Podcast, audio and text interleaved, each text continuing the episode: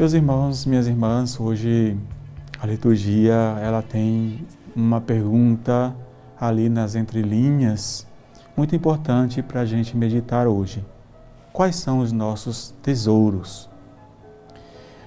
O Evangelho nos apresenta duas parábolas sobre o reino de Deus.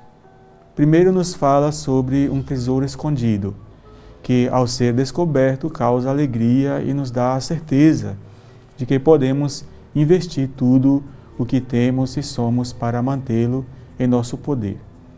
Cheio de alegria, vai, vende todos os seus bens e compra aquele campo, diz o Evangelho. Mas, ao mesmo tempo, deixa claro que o reino exige o esforço de procurá-lo com interesse e dedicação, ao ponto de vender tudo o que possui. Talvez essa seja uma das passagens do Evangelho que mais representam o sentido da boa nova, da novidade, a alegria, a sensação de ter encontrado o que sempre se desejou, de passar da angústia ao, ao prazer de possuir o que buscou. Tudo isso não devemos esquecer nunca, pois é a grande essência do Evangelho. Comprar aquele tesouro significa investir na capacidade de viver no caminho do bem, da capacidade de viver é, nesse caminho da riqueza que só podemos valorizar se formos capazes de arriscar tudo, incluindo a nossa vida. Isto faz uma relação com o, o, o ser e ter. Neste caso, se trata de nossa busca pela vida plena busca pela felicidade verdadeira. Ser bom não consiste, em, não consiste apenas em não cometer erros ou ser imperfeito, mas em ter a capacidade de vencer as nossas fragilidades, de mudar e de ser uma pessoa boa.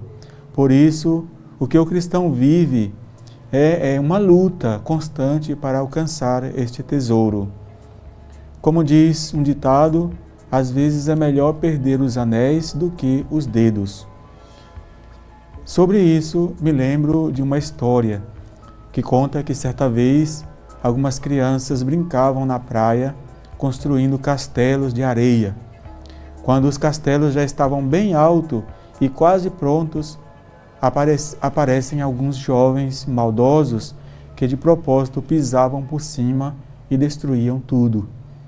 As crianças seguiam tranquilas, brincando e reconstruindo seus castelos. Uma pessoa que observava tudo ficou admirada com a reação das crianças e perguntou a elas: Vocês não ficam bravas com o que aqueles garotos fizeram? E elas responderam: Não, porque os verdadeiros castelos estão na nossa mente e, e estes eles não podem destruir.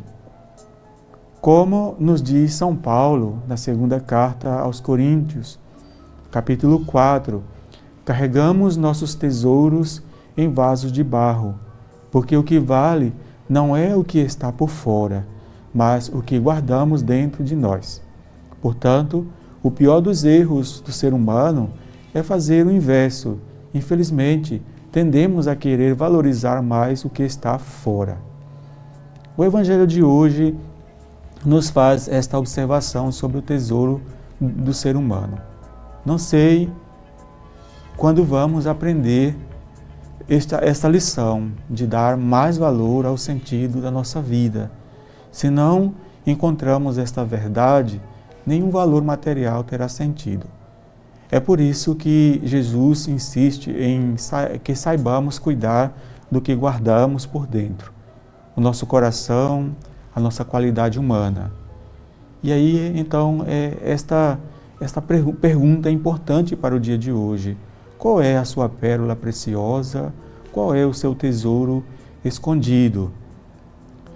Que hoje possamos observar ao nosso redor quais são as coisas que estamos dando mais valor, externas, e de que maneira estamos valorizando o, o que está dentro de nós, o que está dentro do outro. Louvado seja nosso Senhor Jesus Cristo. Para sempre seja louvado.